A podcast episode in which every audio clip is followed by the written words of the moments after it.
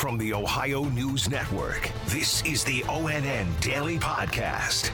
It is Friday, March fifth, twenty twenty-one. From the Ohio News Network, I'm Daniel Barnett.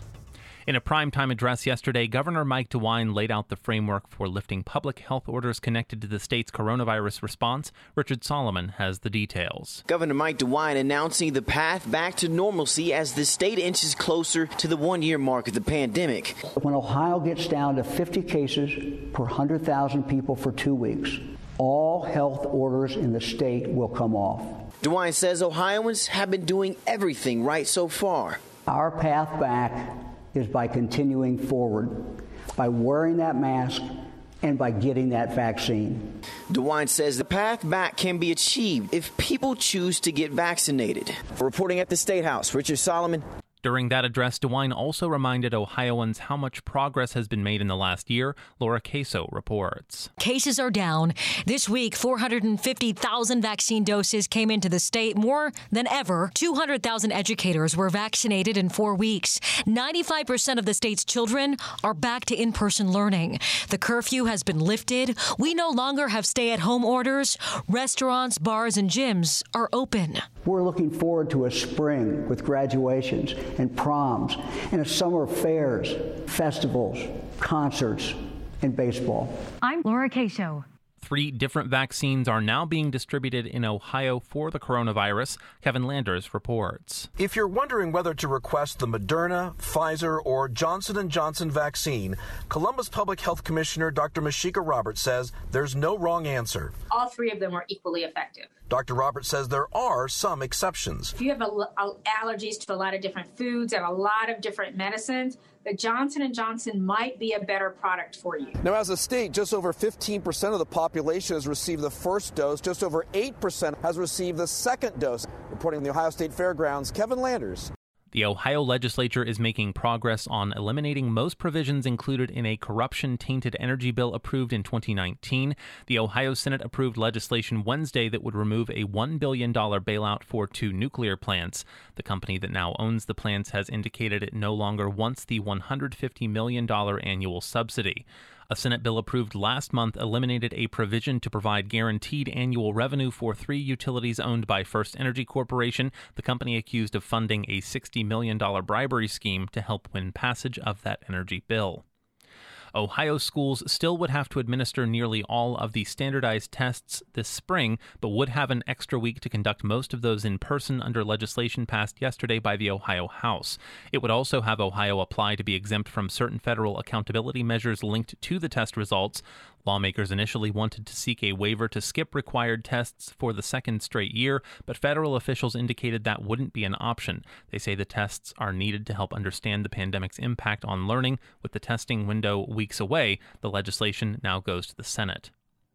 Pandemic lockdowns and stay-at-home orders kept many drivers off U S roads and highways last year, but those who did venture out found open lanes that invited reckless driving, leading to a sharp increase in the traffic crash deaths across the country. Dave James reports. A new report from the nonprofit National Safety Council estimates that just over forty-two thousand people died in vehicle crashes last year, an eight percent increase over twenty nineteen and the first jump in four years.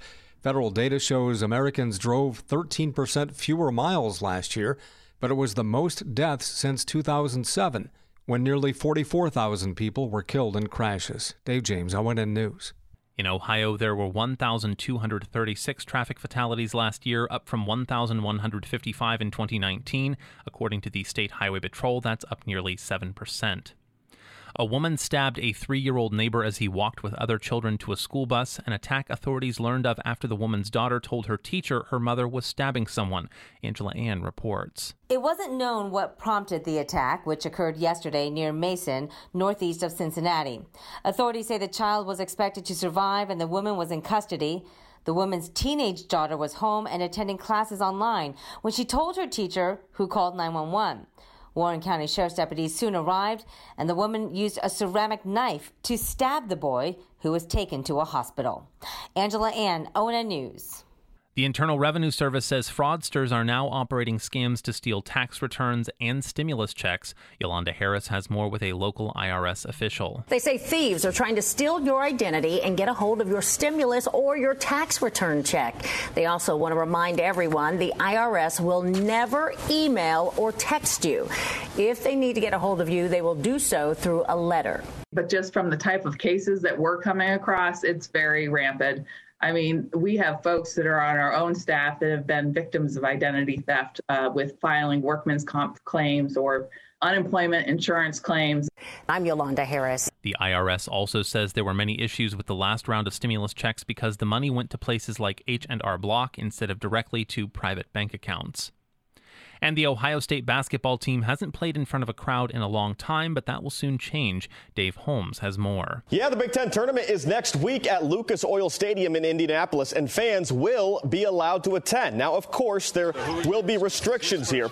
The Big Ten is going to limit capacity to just eight thousand fans. And remember, Lucas Oil Stadium is a very big place, so those fans should be able to maintain social distance. A limited number of tickets will be available through each school's ticket office. The women's tournament will also allow a limited number of fans, twenty-five hundred. That event will be at a smaller venue. I'm Dave Holmes. Special thanks to affiliate stations W B N S T V in Columbus and W K Y C T V in Cleveland for their contributions to today's newscast. I'm Daniel Barnett on the Ohio News Network. This has been the O N N Daily Podcast, a production of Radio Ohio Incorporated on the Ohio News Network.